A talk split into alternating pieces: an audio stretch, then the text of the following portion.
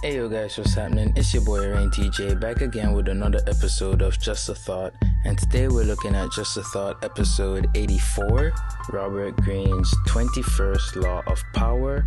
And it says, play sucker to catch a sucker. Or, um, in other words, seem dumber than your mark, right? Uh, in the Caribbean, I know in Jamaica we have a saying that's pretty similar to this. It says, play fool to catch wise, right? So, at its core, this law sheds light on the nuanced art of deception and strat- strategic advantage of subtlety or being subtle. Um, with with intelligence um, and with like proper um, implementation, this is a prized asset. So basically, what I gather from the book is that Greene warns against the pitfalls of flaunting it openly, right? Um, as it, it, it can like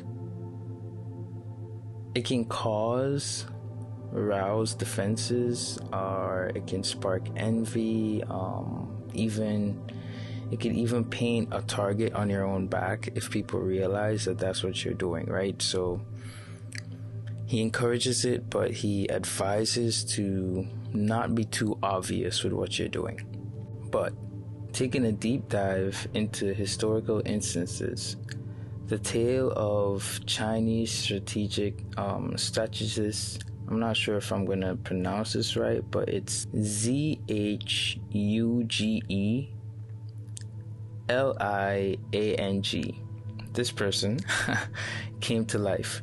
Despite his unmatched intellect and foresight, I think it's Liang, right? Liang would often um, feign ignorance, uh, leading his adversaries to to to traps, like traps of their own makings. Actually, actually, it is Liang. I think it's Zoe or who something like that. I don't want to butcher it at all, but anyways, the story is he would always have certain traps set in place and one day he was caught somewhat off guard. It was him and like a hundred or three hundred men versus like three thousand or thirty thousand, some ridiculous number. And he told all his men to wait inside the city walls. But because he was so famous for leading people into traps, he went outside and he sat on the wall by himself. And he like played a flute or something just sitting there looking at all the enemy. And knowing how infamous he was for laying traps and catching people that way the enemy who really had the upper hand thought nah bro this is a trap and he's not gonna get me so he told his troops to turn around, and they retreated.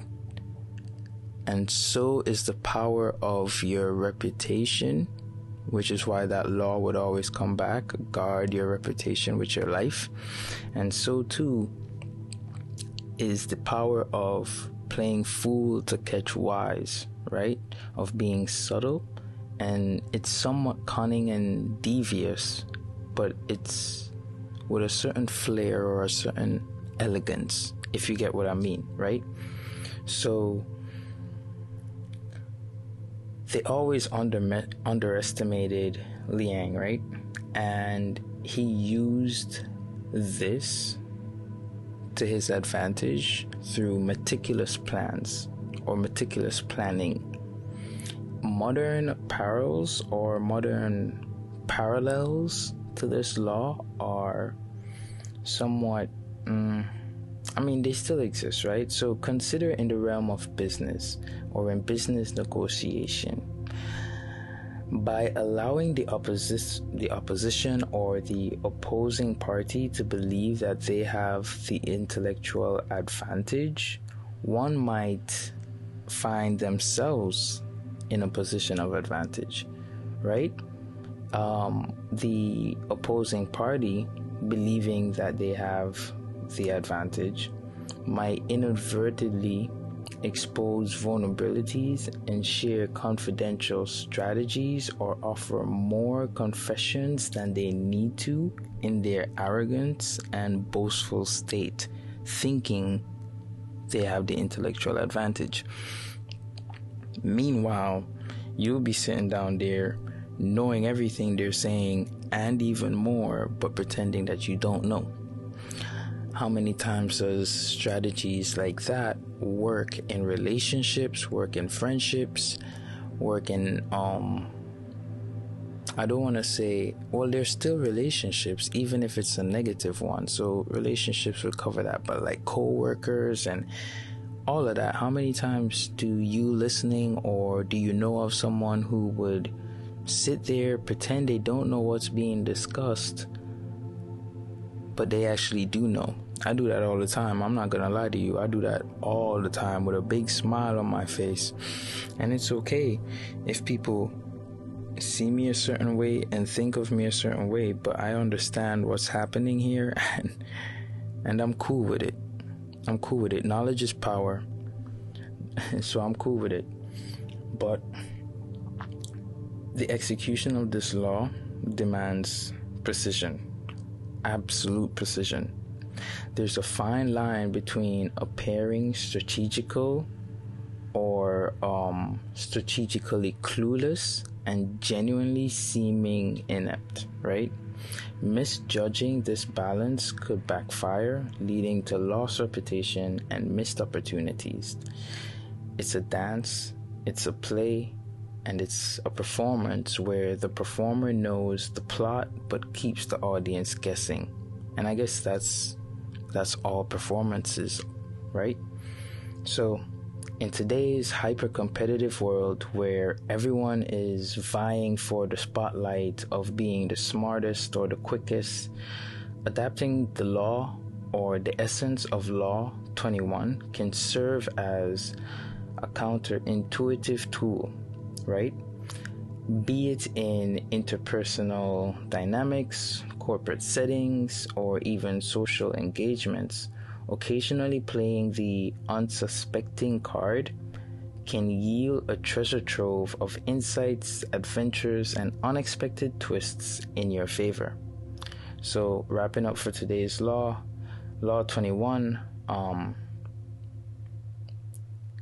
it doesn't it, it isn't it isn't advocating for like self-deprecation instead it it champions the power of tactical reserve by not always revealing your own intellectual arsenal. You can set up a stage and you can control the narrative. And when the moment is right or when it is ripe then you can surprise and conquer in almost any conversation, in almost any social setting, in almost any, you know? So, thank you for listening to today's episode. Thank you a lot for rocking with me. If you've listened to every one of Just a Thought, I mean, you're the best. Thank you so much. And we're getting closer and closer to the goal I don't know when this is gonna end or if this is gonna end, but I kind of like getting these thoughts out there. Um, obviously, at the end of the 48 laws, I'm gonna be working on something else. I'm not gonna spoil it for you just yet, but good things are on the way. So, thank you again to everyone, and I will see you all in the next one. All right, bye, everybody. Have a great day.